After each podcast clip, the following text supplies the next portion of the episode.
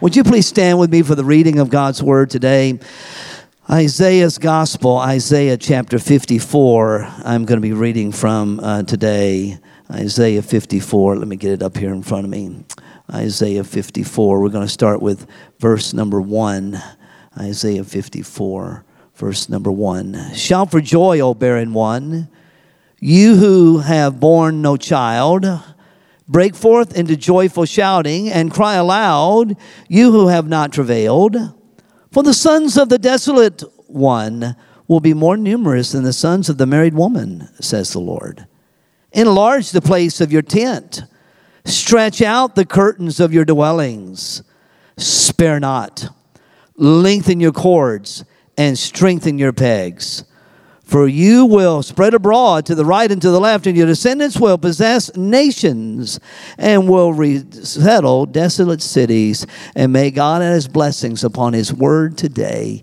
You may be seated. I want to talk today about lengthening and strengthening your life. Lengthening and strengthening your life. One person said, a person wrapped up himself makes an awfully small package. What size person are you?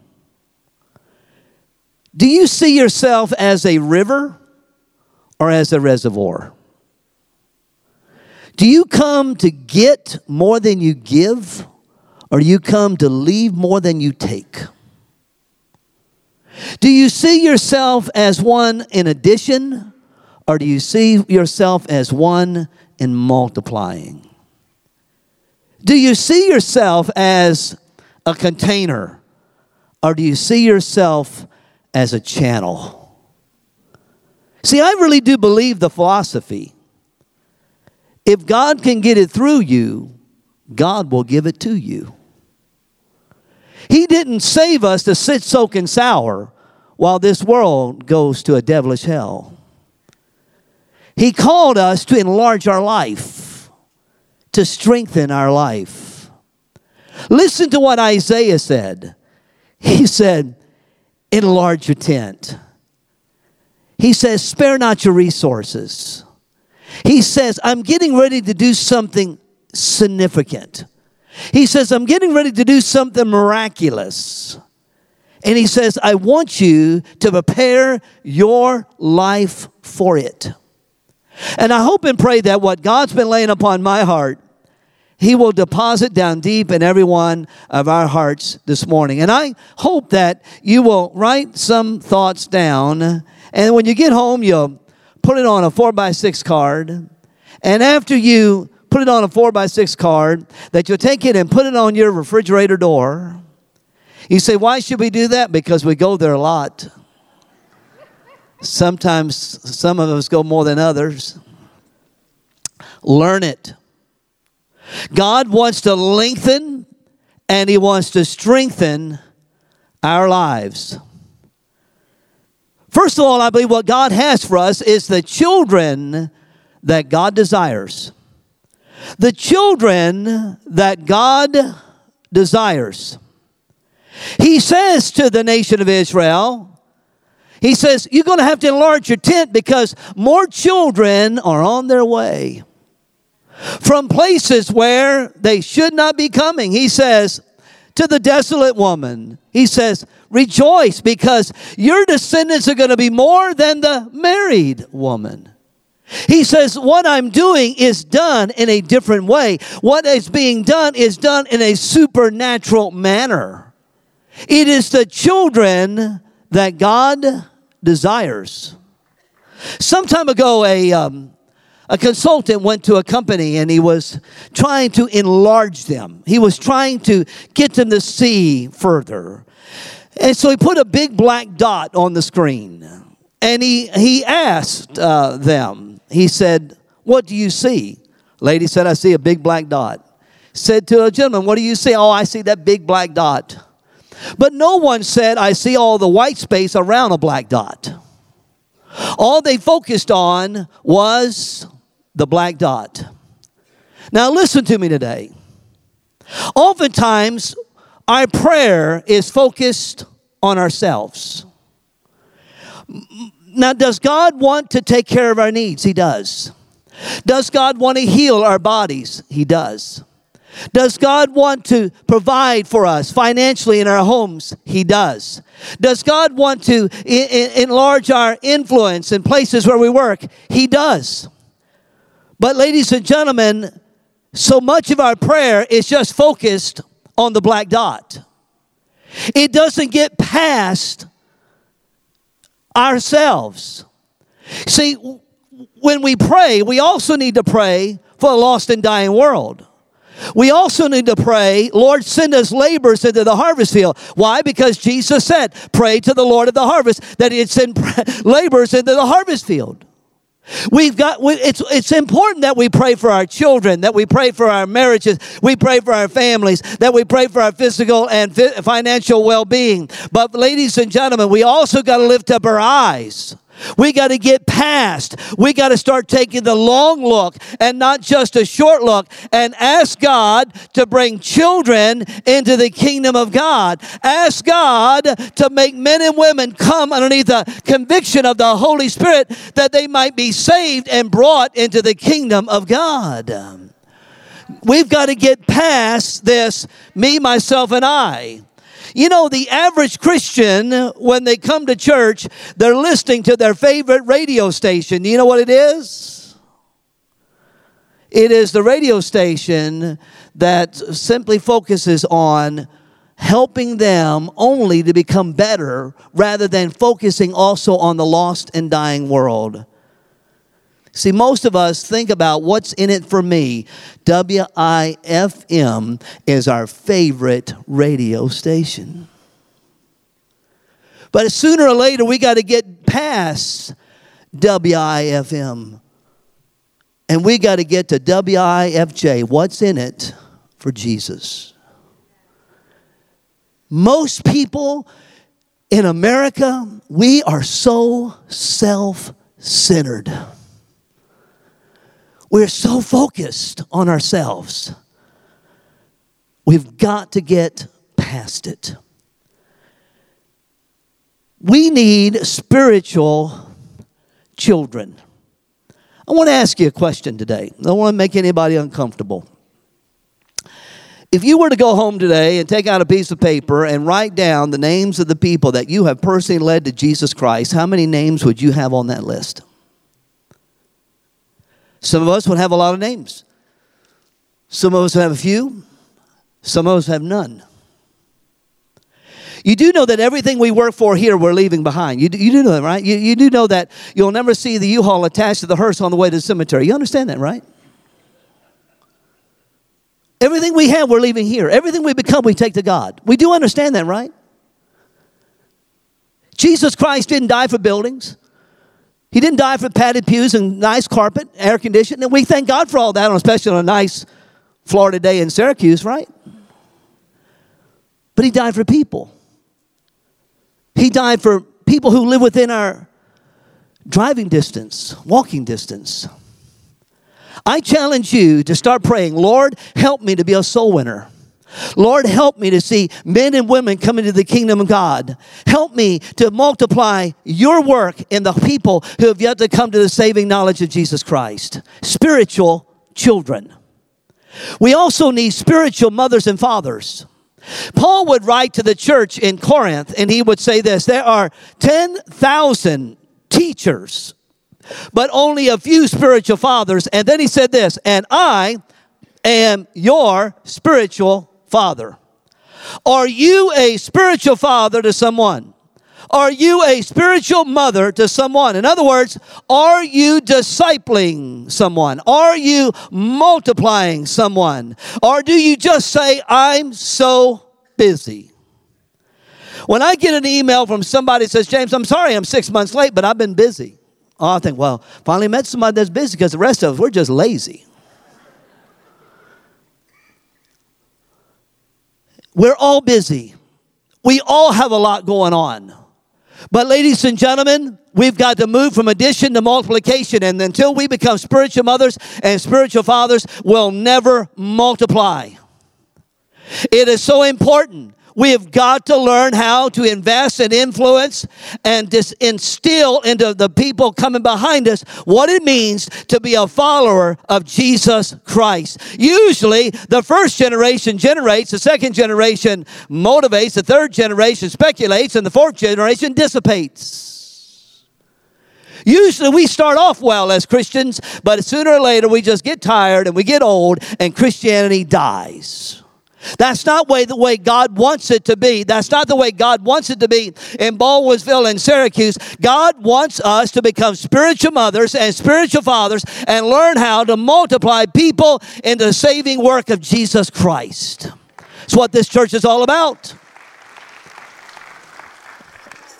And I challenge you to become that disciple maker, to become that person that says, I'm not just going to pray that the tent gets bigger. I'm going to help the tent to get bigger. The children that God desires. Secondly, the covering that God designs. The covering that God designs. He, he, he says, I've got, I've got a tent for you.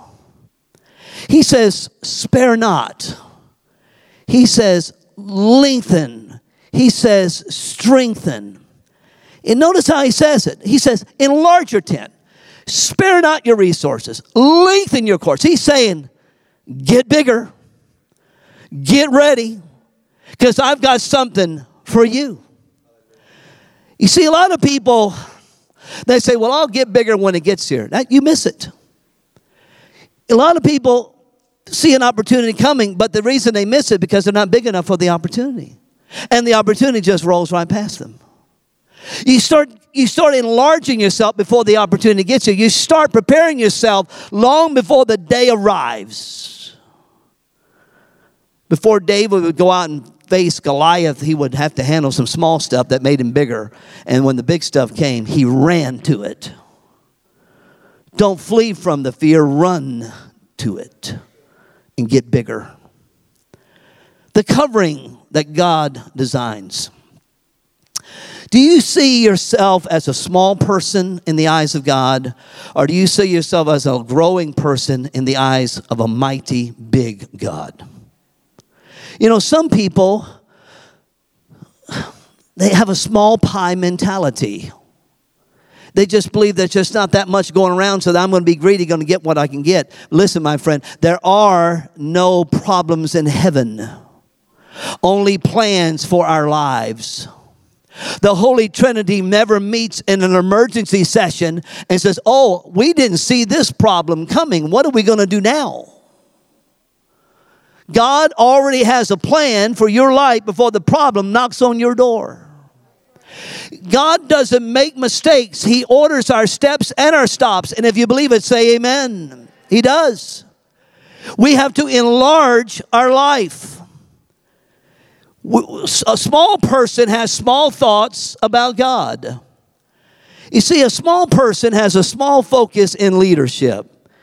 He, he or she doesn't see very far down the road. They're just trying to hack it through Monday. They, they are, are to hack it through Tuesday. Now I realize we got to take care of the nitty gritty. I realize we have to take care of the details. I think I'm a pretty detailed guy. But also, we've got to get our heads up. We got to get our eyes on the horizon. We got to see the path that God wants us to, to walk on. We don't need to have a small focus, we need to have a large focus. I wear contact lenses. I've worn contacts my entire adult life. Started wearing them when I was 17. I'm 58 now. I started wearing glasses when I was two. I have a very strong prescription. For those of us in this room who wear glasses, my glasses are 8.3. Everybody went, oh my goodness. Are you blind? No, I'm not. I've got contacts on right now. Um, but my prescription is so strong on a sunny day like today, I can go out and refract light and melt steel. That's how strong my prescription is. Superman doesn't have anything over on me. But when I take my glasses off, it's not focused. When I put them on, it's focused. We need to see through God's lens. We need to see through God's eyes. We need to ask God, enlarge my vision, enlarge myself, help me to see what's coming my way, and help me to prepare myself for it. We don't want to have a small focus on leadership. We don't want to have a small faith in God. See, people who have small thoughts about God, they have a small faith in God. They, they just don't believe God can take care of the big stuff. They, they know God's the creator of the universe, but they just don't think God can take care of the big stuff. Did you know, ladies and gentlemen, it is a compliment when we ask God to do something big in our life? because we're saying to God, well, that's who you are. You are, you are a mighty creator. You are a magnificent master. You are the king of the universe. And we're recognizing the size of the Lord. But those who have small thoughts about God and small thoughts about life, they have a small focus in leadership and they have small faith in God. I don't claim to have a very large faith in God, but I'm going to tell you what. When you put your faith in God, your faith becomes the size that's necessary to take care of the problems coming your way. It's not faith in faith, it's not hope in hope, it's faith in God. If you please the Lord, it really doesn't matter who you displease. But if you displease the Lord, it doesn't matter who you please. And the Bible says in Hebrews 11, verse 6, it's impossible to please God without faith. If it is impossible, and it is, then we ought to pray, God, increase my faith, enlarge my life, that I trust and believe that you will take care of me, my future, and this world for the glory of Jesus Christ. Oh, small focus, small faith. But I tell you what else they have they have a big frustration in life. It doesn't take much to upset them. You ever been around somebody like that? Before the paper hits the ground, they already got four paragraphs on criticism. You know, critics have mastered criticism, cynics have mastered cynicism. Don't make the critics and your cynics the closest friends in your life. Every one of us sometimes has to work with somebody like that, but that doesn't mean he or she has to be the closest friend in our life. You see, God wants to enlarge us, and when we get bigger, then the little things don't bother us as much. Some time ago, I was flying out of DFW Airport. Don't really like that airport that much. I like the renovations and the updates that were done over the last two or three years over the Syracuse airport. Uh, big advancements. You ever been out there? Big advancements compared to where it was. You understand that, right? Okay. You know, I know a lot about airports, trust me. I have spent months and months of my life in airports. And, and so I'm down at DFW Airport, and uh, we got up early to catch a flight to Baltimore. And so the plane was running late. And we were there before 6 a.m. to catch this flight. Plane's running late. Lady comes on the microphone, and she says, uh, plane's late because of mechanical delay. And the guy sitting next to me, I thought he was just going to, you know, have a coronary. He was so upset. I mean, he's aggravated, he's mumbling and complaining. And, and uh, he walks up to the lady on the other side of the counter and starts yelling at her, like that's going to do something about it. That's right. Make her mad. She may cancel the flight. Go ahead. and he's yelling at her, and he could, I could hear what he's saying. I got up early this morning. I thought to myself, man, we all got up early before the roosters got up. What's your deal? And he says, I may miss my meeting in Baltimore. And, he was just aggravated. And he comes back and sits back down next to me. And I looked over and I said, You know, you, you, know, you, you, you may fly more than I do. And I said, But I've learned something about these mechanical delays. He said, What's that? I said, I've learned that it's a lot easier to fix these things on the ground than it is up there. Now, if you don't like this experience, we get up there with a broken plane, you're not going to like that experience. I said, I really don't care how long it takes. I just want the plane fixed before we get up there. Amen. I have been on planes where the engines went out. I was on one plane one time trying to go into Chicago when the wheels wouldn't go down. I have been in thunderstorms. I thought this was it. If the plane's running late, who cares? Just get it fixed. You know why it doesn't bother me? Because I've been through some of it. Get it fixed. But a small person complains and bickers and fusses. A small person, it's never just right. A small person is always focused again on WIFM. What's in it for me? And they're so focused on it they mimic it, they murmur about it, and they miss what God has for us. But, ladies and gentlemen, that's not what we're going to do. I said, that's not what we're going to do. We're going to enlarge our tent, we're going to enlarge our lives. We're going to ask God to do something greater than He's ever done before in Word of Life for the glory of God. Hallelujah. Hallelujah the children that God desires, the covering that God designs, but third and last, the conviction that God demands. Now, we're going to have a little turbulence. You may want to put on your pew belt a little bit, but it's going to be all right. We're going to have a safe landing. Everything's going to work out all right. No engine's going to go out. He says, and you got to tighten those cords.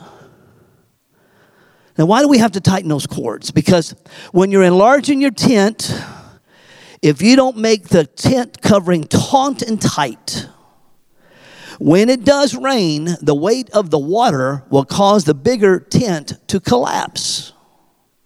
So while we're building bigger, we have to dig deeper. If we don't dig deeper and make the cords tighter, as it gets bigger, it will collapse. This is a fact. And that's why God is saying to us today not only just lengthen those cords and make that tent bigger, but he's saying, get those tent pegs in as deep as we possibly can. I believe the tent peg a priority is necessary.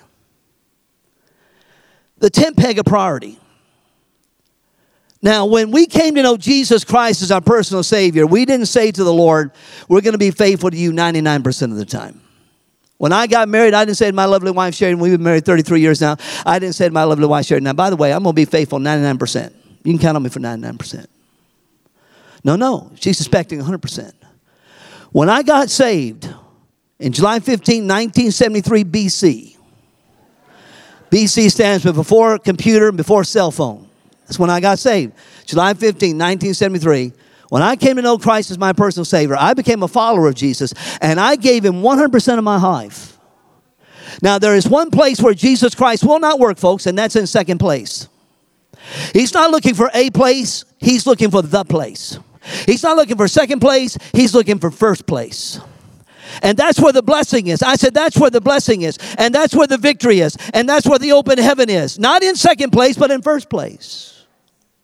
It's called the tent peg of priority. I want to challenge every one of us to make sure that Jesus Christ is front and center every day in our life. Not half the days, but all the days. And we need to be faithful to study the Bible. Now, I'm going to make a challenge to every one of us in this room that in the next year you'll read the Bible through in the next 12 months. Not going to get many amens right now. Because we are becoming biblically illiterate.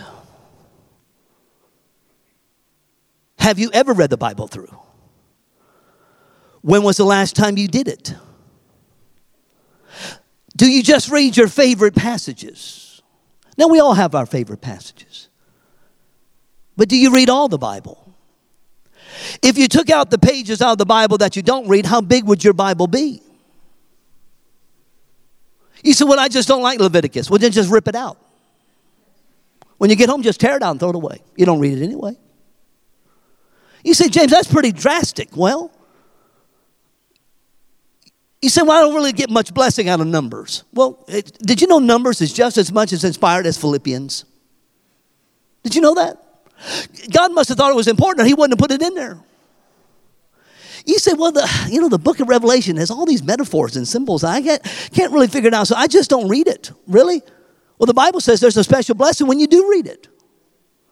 So when you don't read it, you're missing out on a blessing.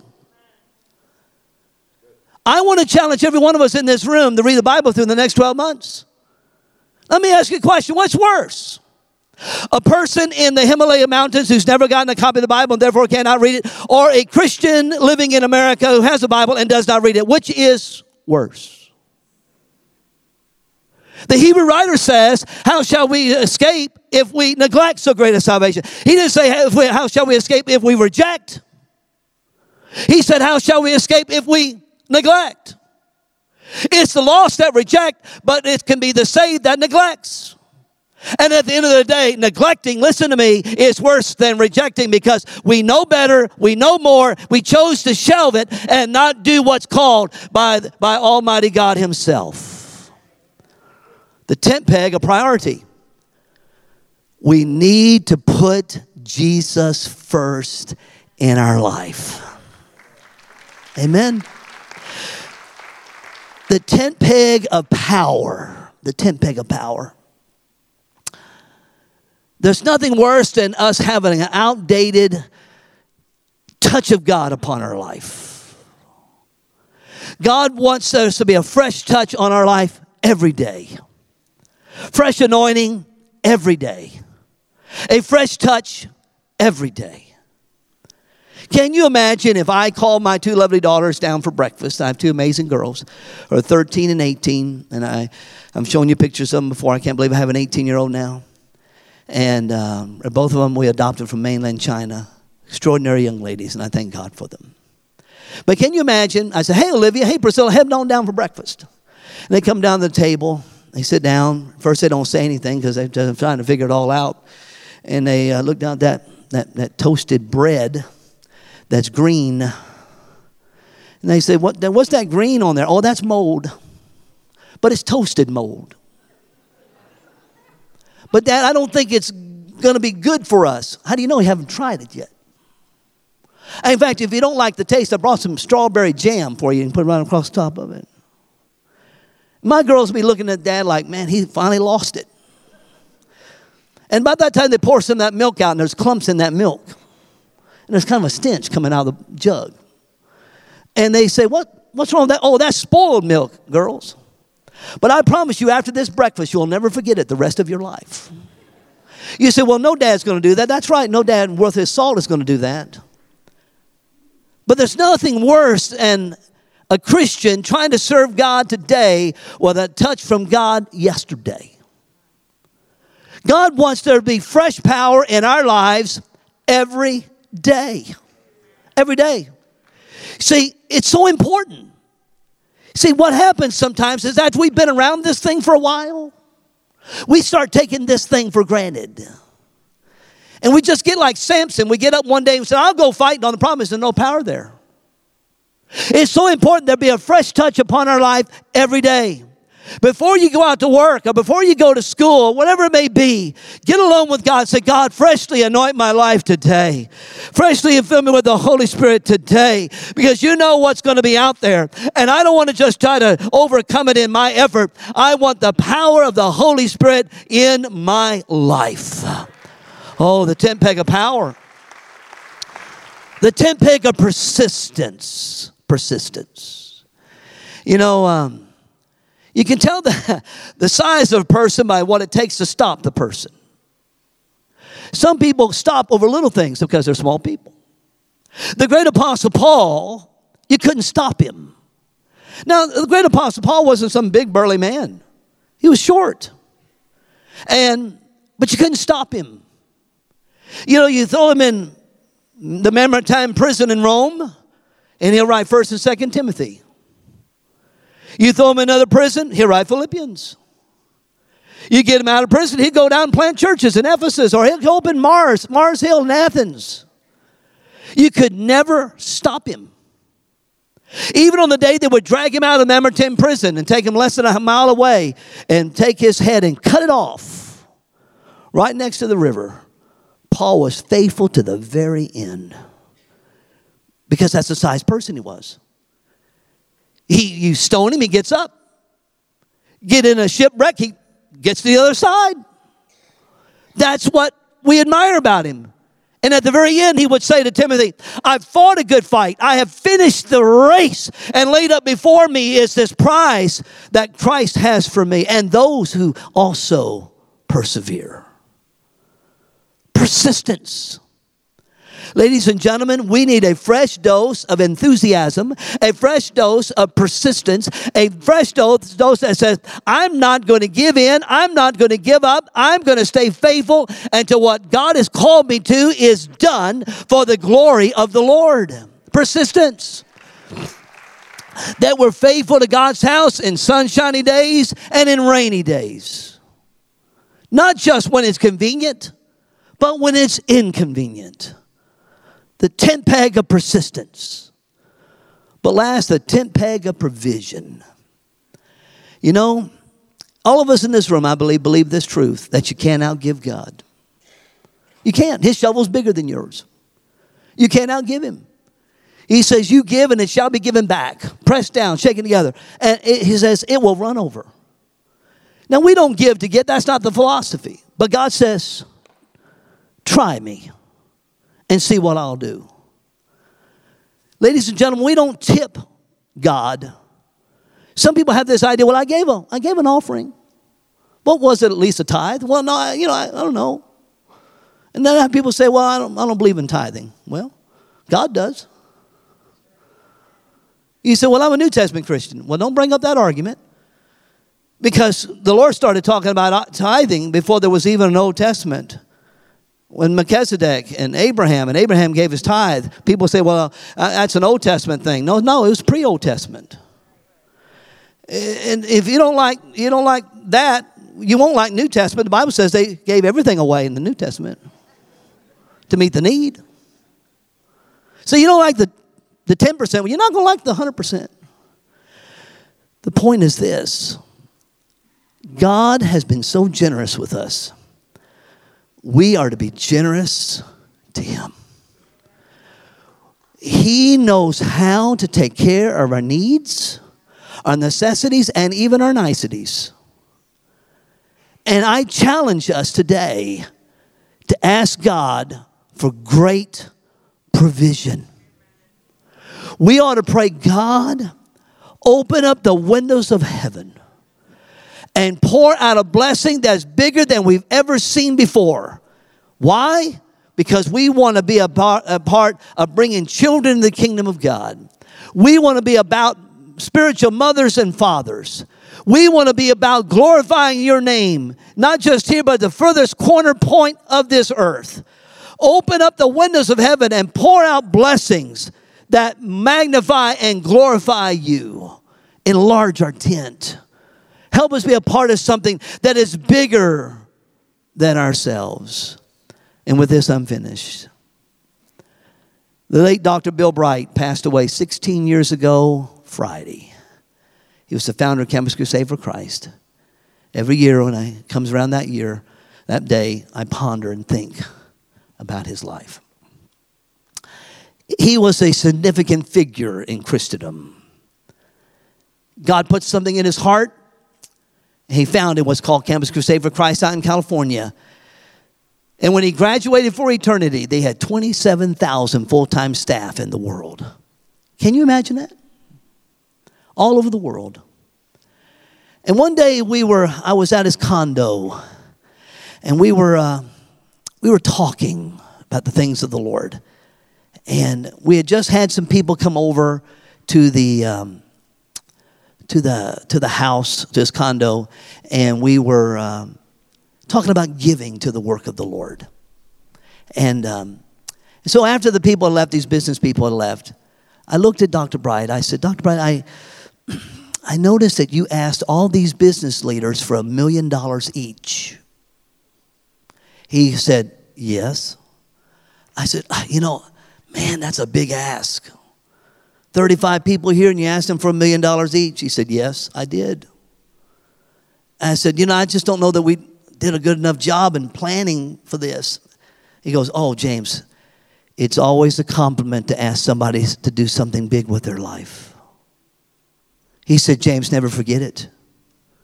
He said, I asked all these businessmen at this table to do that because they, one, they can, two, and they ought to, and they ought to believe God for something big in their life. And I said, okay. And I said, um, I, I said, I really want to serve the best I can all these years ahead after you've gone to be with the Lord. And then he looked at me and he said this to me Now, don't miss this. He said, James, I've been praying for years that God would send a thousand people my way to invest at least a million dollars each into the fulfillment of the Great Commission. 697 people have already done that. Did you hear what I just said? Now, you heard what I just said, right? He'd been praying for a thousand. Before he died, 697 already done it.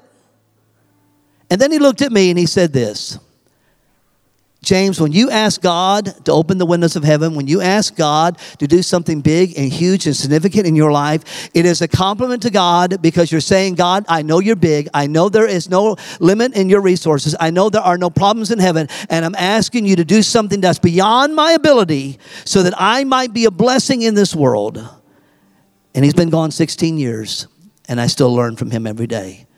And God is looking for people today in this building who will say, Lord, enlarge my tent, strengthen my life lengthen my life. Help me to believe you in this season of my life that you have huge things prepared for me and help me to walk in them for the glory of the Lord. Would you please stand with me in this sacred gathering today? So our heads are bowed and our eyes are closed in this service today. I have pondered and prayed over exactly what I would say today in this beautiful service. And from the very beginning of this service today, the Holy Spirit has been hovering, the Holy Spirit has been ministering throughout this entire time we've been together. As our eyes are closed in this sacred gathering, in a moment I'm going to count to three. And if you can say with integrity, Lord, I want you to enlarge my life. I want you to enlarge my tent. Lord, make me bigger. Make me bigger. Help me to see further. Help me to get past the black dot. Lord, and help me to be a part of what you're a part of in these last days. Lord, enlarge my tent, make me bigger, make me stronger than I've ever been for your glory. That's what I want in my life. When I count to three, if you can say that with integrity, I'm going to ask you to lift your hand and keep it up in this sacred gathering today.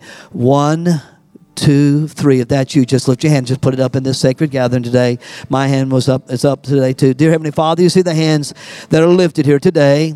And Lord, we're asking you to do something large in our life, something significant in our life for your glory and for your honor.